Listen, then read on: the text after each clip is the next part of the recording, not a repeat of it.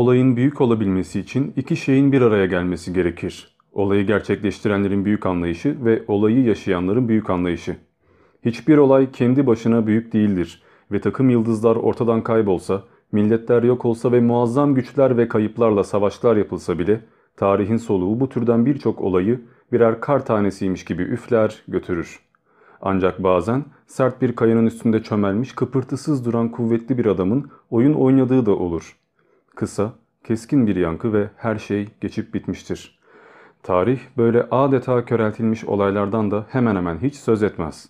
Bu yüzden büyük bir olayın yaklaştığını gören herkes bu olayı yaşayanlar acaba ona layık olacaklar mı diye endişelenir. En küçüğünden en büyüğüne eylemde bulunulduğunda eylem ile almaya hazır olma arasındaki bu uygunluk daima hesaplanır ve hedeflenir. Vermek isteyen biri verdiğinin anlamından hoşlanacak alıcılar bulmaya bakmalıdır. Tam da bu yüzden büyük bir insanın bile tekil bir eylemi kısa, küt ve verimsiz ise büyük değildir. Çünkü kendisi bu eylemi gerçekleştirdiği anda tam da şimdi gerekli olan derin kavrayışa sahip olmamıştır. Yeterince keskin nişan almamış, zamanı iyi belirleyememiş ve seçememiştir. Rastlantıya boyun eğmiştir, oysa büyük olmak ve zorunluluğu görmek birbirine sıkı sıkıya bağlıdır. Kitabına böyle başlamıştı Nietzsche. Bütün kitaplarında olduğu gibi daha ilk sayfadan dikkat çekiyor. Böyle ne diyor ya bu adam diyecek kadar ilginizi çekiyordu. Bu huyudur aslında bütün sayfalarında böyle konuşur.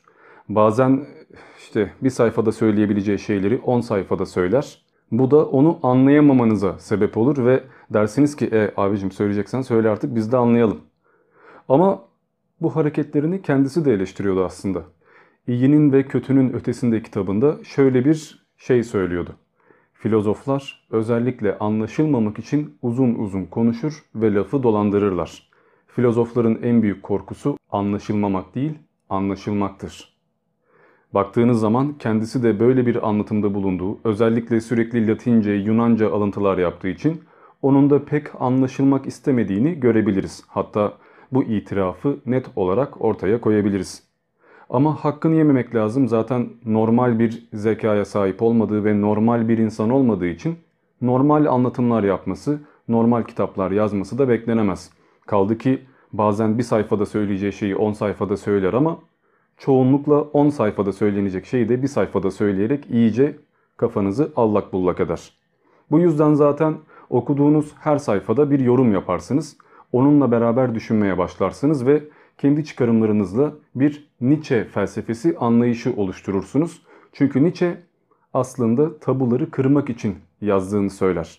Biz okulda, diğer filozoflarda, diğer kitaplarda bir takım bilgiler öğreniyoruz ve bunlara gerçekmiş gibi sarılıyoruz. Halbuki Nietzsche bütün bunları kırmak iddiasıyla ortaya çıkar ve kendisini zaten Deccal olarak adlandırır. Neyse ben direkt böyle sanki herkes Nietzsche'yi tanıyormuş, bütün kitaplarını okumuş gibi anlatıyorum ama bu video aslında Nietzsche'yi hiç bilmeyenler için çekeceğim bir video.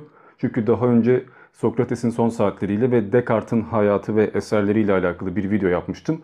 Çünkü onların felsefelerini de ayrı videolarda yapacağım.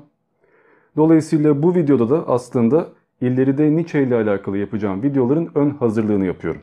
Burada Nietzsche'yi hiç bilmeyen, sadece adını duymuş veya duymamış insanların onu tanıyabilmesi için biyografik bir anlatım yapacağım.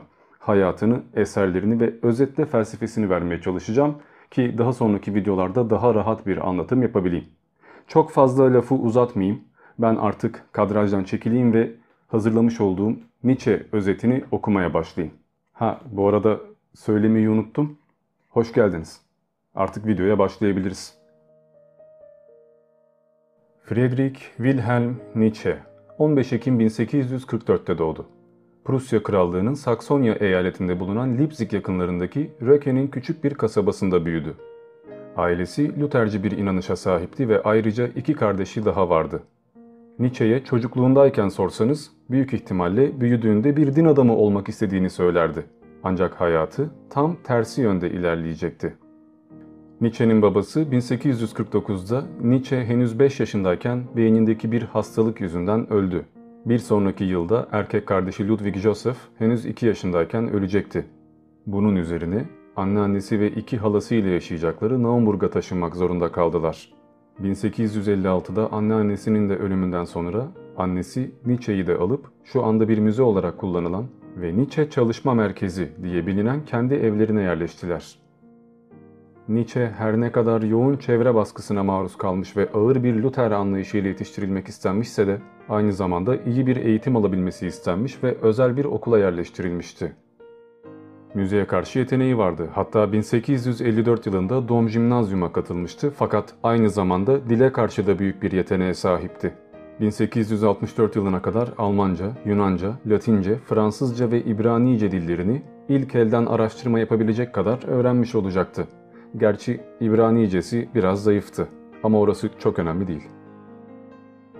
Eğitimi süresince biraz olsun çevre baskısından ve dogmatik Luther anlayışından uzak kalmayı başarabilmiş, çeşitli kültürlerin kaynaklarını okumuş, felsefe tarihinden öğrendiği şeylerle kendisine yeni bir şeyler katmıştı. Bir yandan değişik bir karaktere sahipti. Nerede aykırı, sevilmeyen şair veya müzisyen varsa onları takip ediyor, öğretmenleri ve çevresi tarafından terbiyesizlik diye adlandırılan şeylere eğilim gösteriyordu. Ya doğuştan böyle farklı bir yapıya sahipti ya da özellikle farklı olmak için çaba gösteriyordu. 1864'teki mezuniyetinden sonra Bonn Üniversitesi'nde teoloji ve klasik filoloji alanında çalışmalara başladı. Bir sömestr sonra inancını tamamen kaybetti. Gerçi zaten inançlı biri olduğunu söyleyemeyiz. Belki de ailesinden gördüğü din baskısı, özellikle annesine karşı olan nefreti zaten onu daha çocukken dinden soğutmuş olabilir. Ayrıca çoğunluk neyi kabul ediyorsa o yanlıştır şeklinde bir mantığa sahip olduğu için onun uslu bir şekilde İsa'ya iman etmesini de bekleyemeyiz zaten. Zira daha 1862 yılında yazdığı Yazgı ve Tarih adlı denemesinde bile tarihi araştırmaların Hristiyanlığın temel öğretilerini geçersiz kıldığını öne sürüyordu. Görünen o ki David Strauss'un İsa'nın Hayatı adlı eseri genç Nietzsche'yi derinden etkilemişti.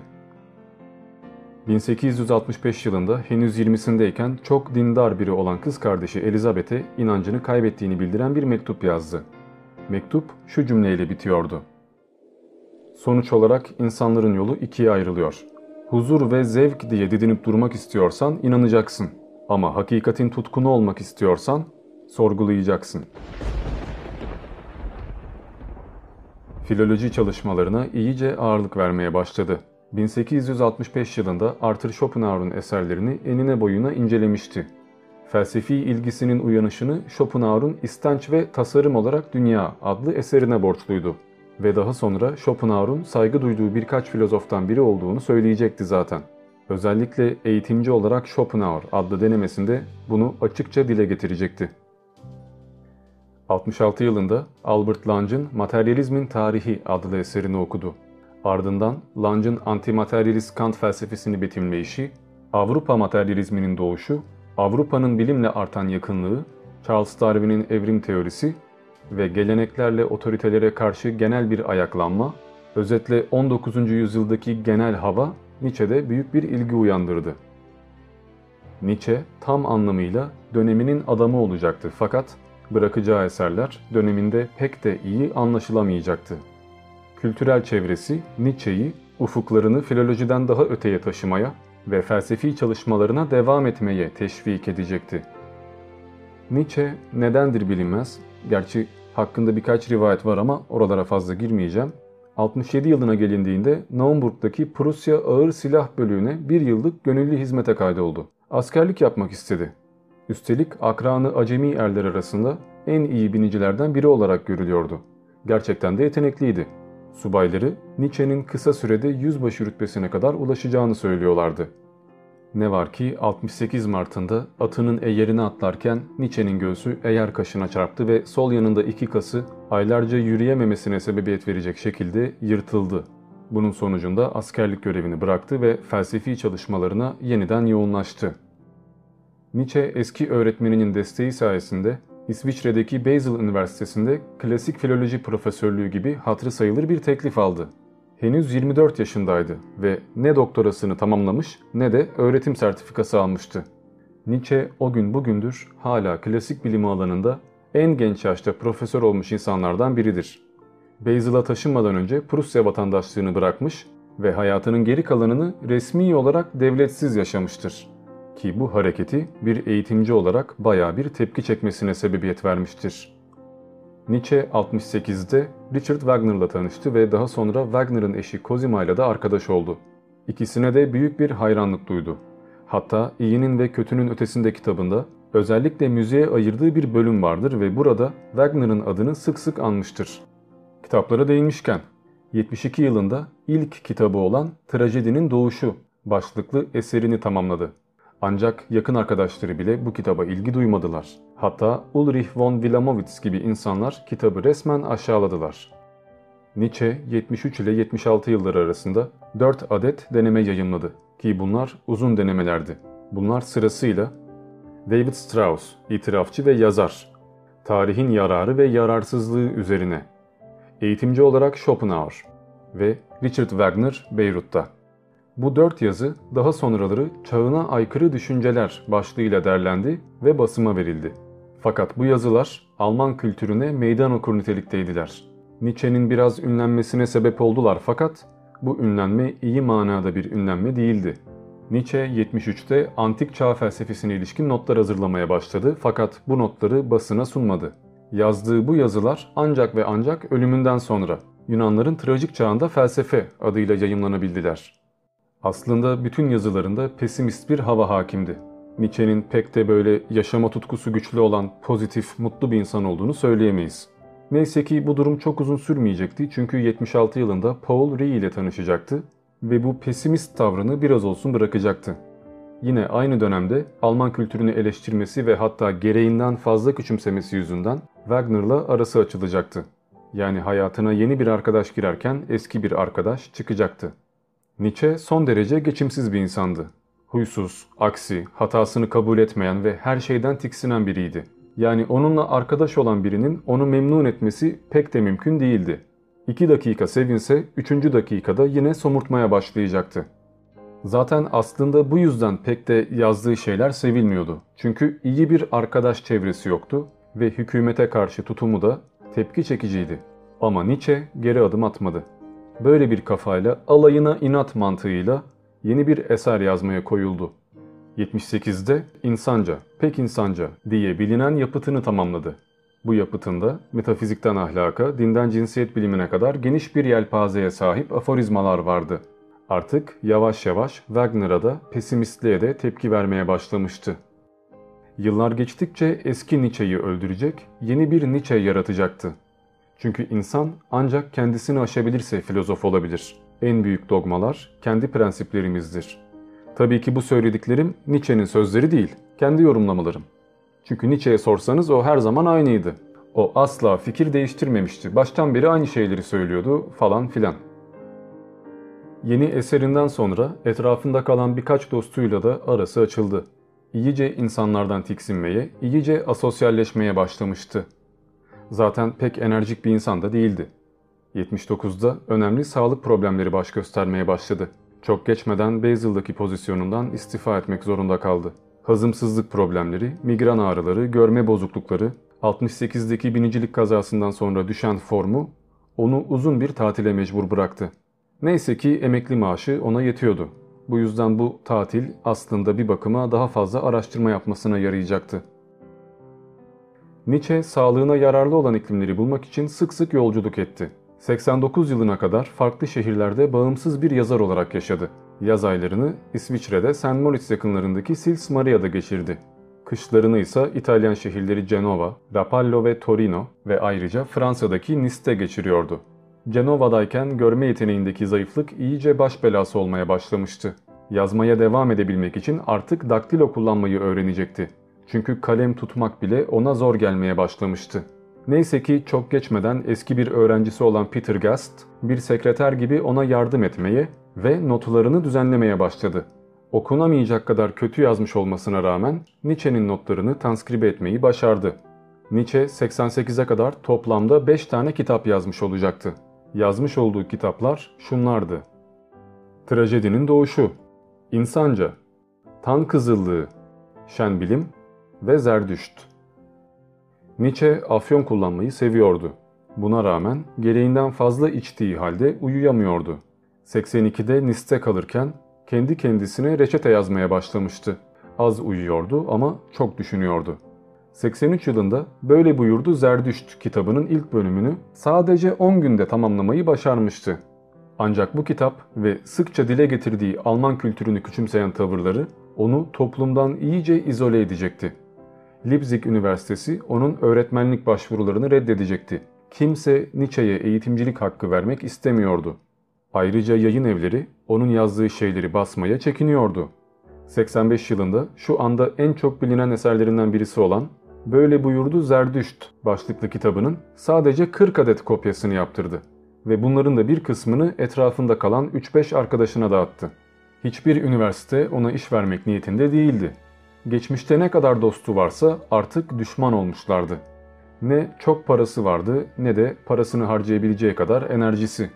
Tamamen cebinden hiç destek beklemeden kitaplarını bastırmaya karar verdi. Özellikle Zerdüşt kitabı için iyi bir okur kitlesi edinmeyi ümit ediyordu. Önceki eserlerine yeni ön sözler yazdı. Onları yeniden bastırmaya karar verdi. Bütün haklarını yayın evlerinden aldı. Kararlıydı. Eserlerinin de tamamlandığını düşünüyordu zaten. Aslında Nietzsche'nin düşüncelerine olan ilgi bu kez gerçekten de artmıştı. Ama Nietzsche bunları pek göremiyordu. Daha fazlasını istiyordu. Bu yıllarda Nietzsche gözlerini daha yükseğe dikmişti ve yeni insanlarla tanışmıştı ki bunların birkaçı Meta von Salis, Karl Spitteler ve Gottfried Keller gibi insanlardı. Nietzsche'nin hemen herkesle ve her ideolojiyle problemleri vardı ama en çok antisemitistlerle anlaşamıyordu. Buna rağmen kız kardeşi bir antisemitistle evlenmişti. Bu yüzden kardeşini sürekli aşağılıyor, alay ediyor, kocasını da küçümsüyordu. Kardeşiyle defalarca kere küsüp barıştılar ama bir türlü oluruna vardıramadılar. Yine de mektuplaşmaya devam ettiler. Aslında Nietzsche ailesi tarafından bile dışlanmış biriydi. Yani toplumun onu dışlamasına pek de şaşmamalıyız kaldı ki biz onunla arkadaş olsaydık muhtemelen biz de onunla pek anlaşamazdık. Her önemli yazar gibi Nietzsche'nin değeri o öldükten sonra anlaşılabilecekti. Gerçi o da bunun bilincindeydi zaten. Hatta bunu şöyle ifade etmişti. En uzaktaki yıldızın ışığı insanlara en geç ulaşandır. İşte insanlar da böyledir. Yaşadıkları dönemde anlaşılamazlar. Fikirleri ancak onlar öldükten sonra çok uzak bir gelecekte anlaşılabilir.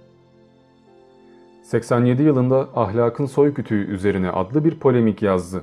Aynı yıl büyük bir sempati duyacağı Fyodor Dostoyevski'nin eserleriyle tanıştı. Nietzsche ahlak polemiğinde güç istenci, tüm değerlerin yeniden değerlendirilmesi başlığıyla yeni bir çalışmasını duyurmuştu ama sonraları bu özel yaklaşımını bir kenara bıraktı ve hazırladığı başka taslakları da birleştirerek 88'de Putların Alacak Karanlığı ve bir de Deccal diye bilinen eserlerini oluşturdu. Deccal derken de kendisini kastediyordu. Zira o doğup büyüdüğü çevrelere göre dinsiz, ahlaksız, terbiyesiz bir deccaldi. Gerçi kimse yüzüne karşı böyle şeyler söylememişti ama o zaten biri beş yapmaya ve niyet okumaya meraklı biriydi. İyiden iyiye kendisini insanların deccali olarak görmeye başladı. Felsefi anlayışları eleştiren, dogmaları kıran, aksi ve açık sözlü bir deccal. 44. yaş gününde bu iki eserini tamamladıktan sonra otobiyografisini yani Eko Homo'yu yazmaya karar verdi. Bu eserin ön sözünde ''Duyun beni, duyulması gereken benim, hepsinden önce başkası saymayın beni'' şeklinde bir yakarışta bulundu. Nietzsche 3 Ocak 1889'da zihinsel bir çöküş yaşadı. Artık iyice duygusallaşmıştı. Torino sokaklarında yürürken bir atın kırbaçlandığını gördü ve dayanamayıp öne atladı. Ata sarıldı. Sonra baygınlık geçirdi. İki polis Nietzsche'yi alıp götürdüler. Nietzsche delilik ve dahilik arasındaki sınırdaydı. Ama deli miydi yoksa dahi miydi orası belli değil. Ve bunun kesin bir tespitini yapmak hala daha mümkün değil. Buhranını takip eden günlerde delilik mektupları olarak bilinen kısa yazılar yazdı. Bunları birkaç arkadaşına gönderdi Yazılarını Dionysios diye imzalıyordu. Psikolojisinin bozulduğu ve artık değişmeye başladığı açıkça görülüyordu. Eski arkadaşı Borkhart'a şöyle bir şey yazmıştı. Kayyafası zincirlere vurdum. Ayrıca geçen yıl Alman doktorlar tarafından çok bitkin bir halde çarmıha gerildim. Wilhelm, Bismarck ve tüm antisemitistler ortadan kaldırıldı. 6 Ocak 1889'da Borchardt, Nietzsche'den aldığı mektubu Overbeck'e gösterdi. Bir sonraki gün Overbeck benzer bir mektup daha aldı ve Nietzsche'yi Basel'a geri götürmeleri gerektiğine karar verdiler. Overbeck Torino'ya gitti ve Nietzsche'yi Basel'daki bir psikiyatri kliniğine getirdi. İşte o zaman Nietzsche'nin tamamen ciddi bir zihinsel hastalığın pençelerine kapılmış olduğu anlaşıldı ve bunun üzerine annesi onu Otto Binswanger'ın yönetiminde Jena'daki bir kliniğe naklettirmeye karar verdi. 89 Kasım'ından 90 Şubat'ına kadar tedavi gördü. Ancak tedavilerin yetersiz olduğunu düşünen sanat tarihçisi Julius Langburn, Nietzsche'yi kendisi tedavi etmeye çalıştı lakin o da pek başarılı olamadı. Hatta Nietzsche'nin kendisine olan güveninin iyiden iyiye sarsılmasına sebep olacaktı. 1890 Mart'ında Franziska yani annesi Nietzsche'yi klinikten aldırdı ve Mayıs ayında onu Naumburg'daki kendi evine götürdü. Bu süreçte Overbeck ve Gast, Nietzsche'nin yayımlanmamış eserlerine ne yapılacağı konusunda kafa yordular. Basılmamış eserlerini bastırttılar ve basılmış olanların da yeni baskılarıyla ilerlemeye karar verdiler. Nietzsche'nin zihinsel hastalığı o zamanın medikal paradigması olan 3. devre sifilis olarak teşhis edildi. Birçok kişiye göre bu hastalığın Nietzsche'nin zekasına veya felsefesine etkisi yoktu. Ama Nietzsche'de gözle görülür şekilde değişmeler başlamıştı. Arkadaşları dahil birkaç doktor, onun vasküler bunamayı takriben periyodik psikozlu manik depresif olduğunu söylediler. Ardından Leonard Sachs, tıbbi kanıtları inceledikten sonra hastalığın sifilis değil, sağ taraflı retroorbital beyin zarı tümörü olduğuna karar verdi. Bunamaya başlamasının sebebi buydu. Hayatındaki en değerli şeyi düşünceleriydi. Fakat artık düşünceleri üzerinde bile tam bir hakimiyeti yoktu. Bir yazarın başına gelebilecek en kötü şey bunamak. Yavaş yavaş aklını kaybetmeye başlamak.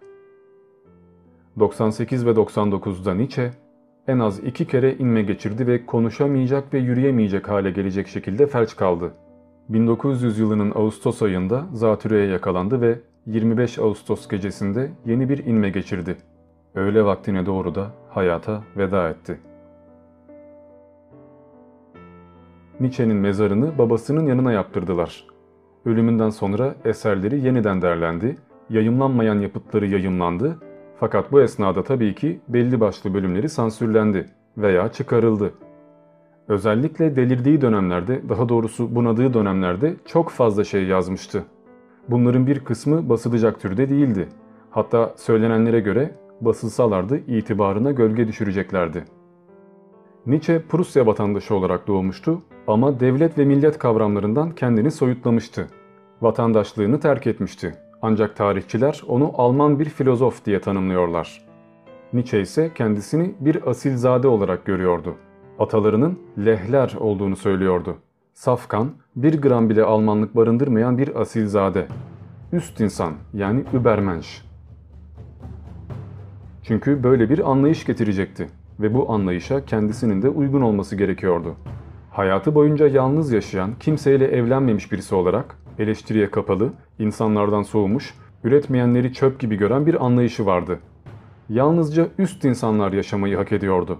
Potansiyelini sınırlarına kadar zorlayan, bütün çabasını gelişime verenler gerçek manada insan olabilirdi. Diğerleri sadece düşünebilen hayvanlardı. Ahlak kavramları bile onlar için değişebilirdi. Nietzsche, köle ahlakı ve efendi ahlakı şeklinde bir ahlak anlayışı getirdi. Köle ahlakı, kalabalıkların, köylülerin, felsefeden anlamayanların, düşük zekaların veya sadece doğuştan gelen haklar yüzünden bir kıymete binmiş ama kendisi aslında hiçbir işe yaramayanların ahlakıydı. Böyle insanlar sömürülebilirdi. Bunlar sadece birer basamaktı. Efendilerse insanlığı yüceltmek ve yönetmek için gelmişlerdi. Onlara her şey mübahtı. İnsanlık zaten böyle bir insanlığa evrilmek zorundaydı. Nietzsche antisemitistlerden nefret ederdi. Ancak antisemitistlerin kralı denilebilecek Naziler, ideallerini Nietzsche'nin Übermensch anlayışından alacaklardı. Almanlar Hitler döneminde üst insanların Alman ırkı olduğunu iddia edecek, ari ırk fantazisinin peşine düşeceklerdi. Güçlü, zayıfı ezecekti. Nietzsche'ye göre basit insan yalnızca maddi teselli peşindedir. parayı düşünür, hayalleri küçüktür, çıkarı için her şeyi yapmaya hazırdır, bencildir ya da cahildir. Üst insansa yaşamını büyük eylemler uğrunda harcamaya hazırdır. İnsanlığa katkıda bulunur. İdealleri uğrunda geri adım atmaz. Üstün olmak, isteyerek iyinin ve kötünün ötesinde durmaktır. Ki bunu herkes başaramaz. Başaramaması da gerekir zaten. Çünkü insanlar arasında bir ayrım yapılması gerekir. Kim daha kıymetli, kim değil.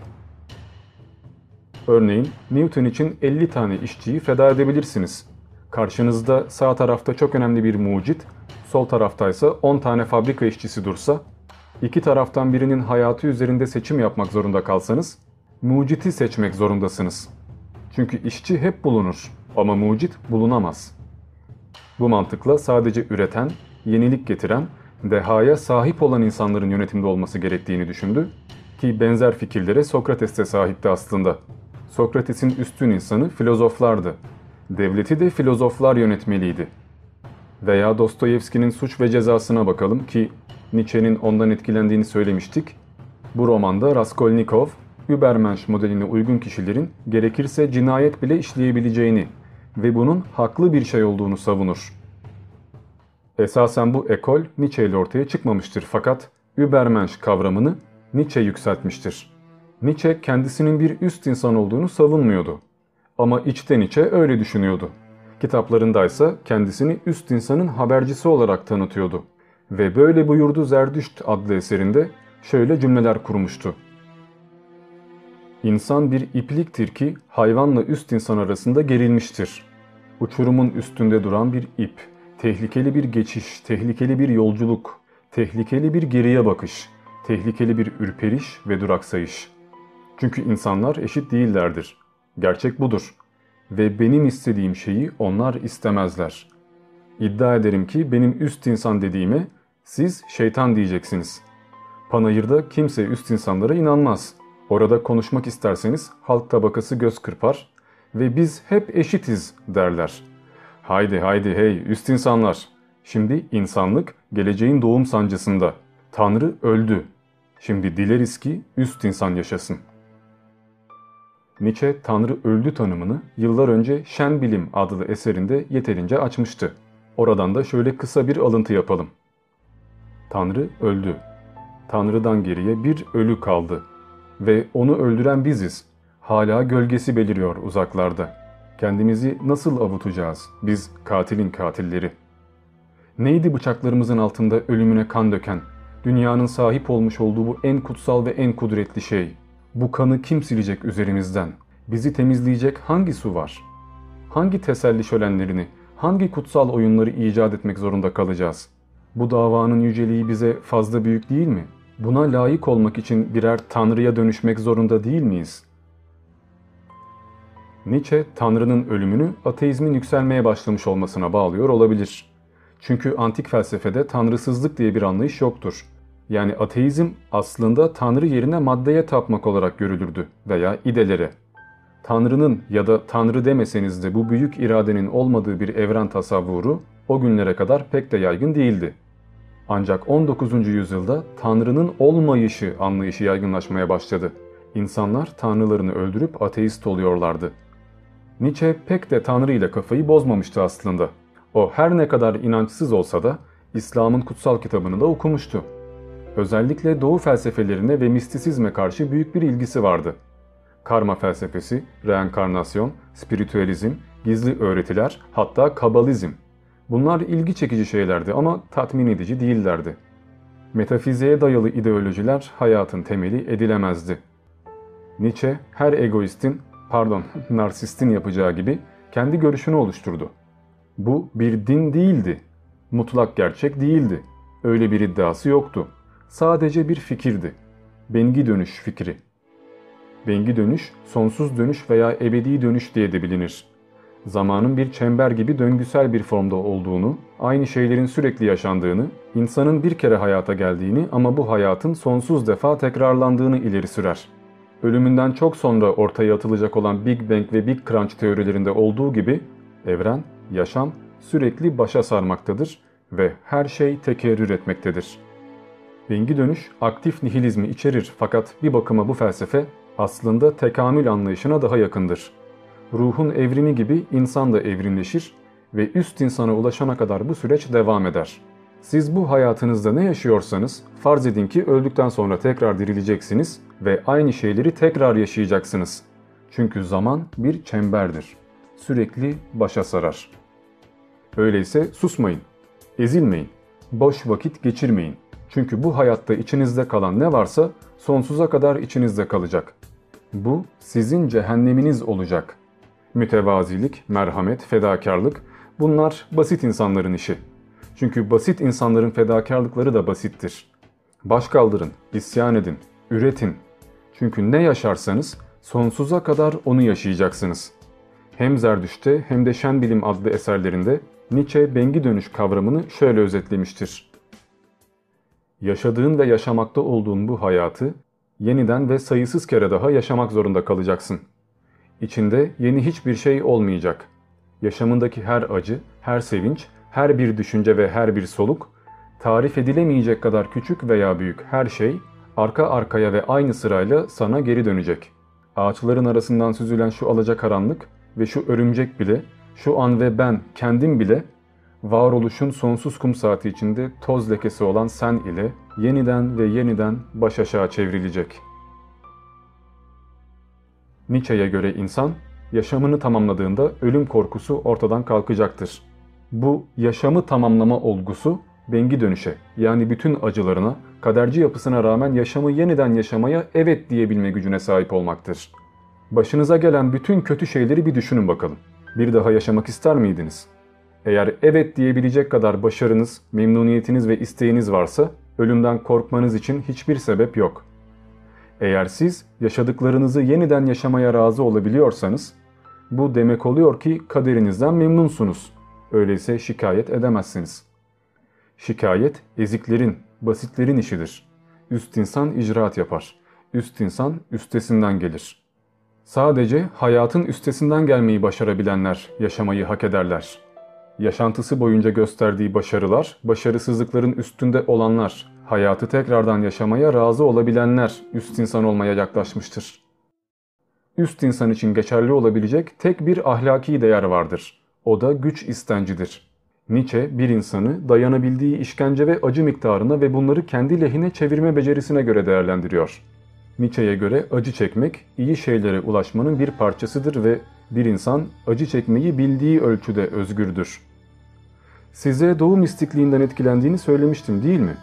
Zira tam da doğu felsefesinde, özellikle doğu felsefesinden çok etkilenmiş olan tasavvufta da çilecilik yani asketizm prensibi vardır. Bir insan ermek istiyorsa, Tanrı'ya ulaşmak istiyorsa çile çekmek, acı çekmek, türlü zorluklara dayanmak zorundadır. Yunus Emre bu yüzden çöllere düşmüştür. Ahmet Yesevi bu yüzden kendisini ibadete kapamıştır. Dergahlarda bu yüzden insanlar yıllarca hizmet verirler. Çünkü burada mantık sabrın sınırlarını zorlamaktır. Tek farkla çilecilikte, tasavvufta ve doğu felsefesinde bütün bu kavramlar fedakarlık uğrunadır. İnsan kendi benliğini bırakır, kendi egosundan sıyrılır ve kendisini Tanrı için, düzen için feda eder. Bir ben var benden içeri diyerek hakka yürür ve hayatından vazgeçer. Ahmet, Mehmet, Nietzsche veya başka birisi yoktur. Yalnızca Tanrı vardır ve bütün hayat Tanrı içindir. Ancak Übermensch ve bengi dönüş anlayışında bu durum tam tersine. Nietzsche tıpkı hocası Schopenhauer gibi hayatlarımızı yöneten şeyin akıl dışı bir varlık olduğunu, kör bir iradenin ellerinde acı çekerek ve anlamsız bir şekilde oradan oraya savrulduğumuzu düşünüyordu. Fakat dünyadan yüz çevirmemizin veya başka bir dünya için, bir ahiret için yaşamanın korkaklık olacağını, acıdan kaçmanın veya adaleti hayalde bırakmanın büyük bir hata olacağını savunuyordu. Nietzsche'ye göre acılar bizi olgunlaştıran, yoğuran ve bizi biz yapan olaylardır.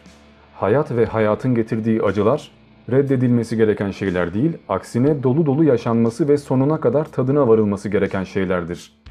Çünkü öldürmeyen acı insanı güçlendirir. İşte Nietzsche'nin felsefeye kattıkları ve dünyaya bakışı tamamen böyledir. Evet, sanırım Nietzsche'den yeterince bahsettik. Onun hayatını gördük, eserlerini gördük. Küçük bir nebze de olsa karakterini görmüş olduk. Şu Tanrı öldü sözünün manasını anlamış olduk. Hatta beni öldürmeyen şey güçlendirir cümlesinin şu Facebook'ta sürekli paylaşılan alıntının nereden ve nasıl geldiğini ve mantığını anlamış olduk. Bengi dönüş kavramı nedir? Bununla biraz tanışmış olduk.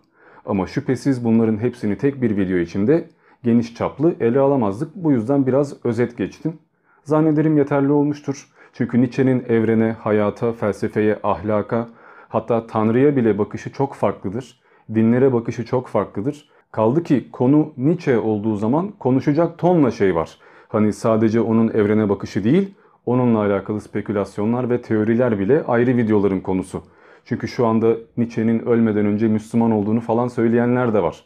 Şimdi kabul, İslam'ı yücelttiği sözler vardır. Fakat bunun sebebi Übermensch anlayışıdır aslında. Çünkü Nietzsche'ye göre bir insan eğer ideallerinden vazgeçiyorsa veya inandığı şeylerin peşinden ölümüne gitmiyorsa o adam üst insan değildir. Üst insan inandığı şeye sonuna kadar güvenir, fikirlerini değiştirmez, kararlıdır, kendi inancı doğrultusunda herkesi ezip geçebilir. Yani güç istenci vardır. İslam'a baktığınızda işte cihat mantığı, din bütün dünyaya hakim olana kadar savaşın gibi ayetler Nietzsche'nin istediği şeyi veriyor. Çünkü Nietzsche çocukluğundan beri Hristiyanlıktan bıkmış bir insan.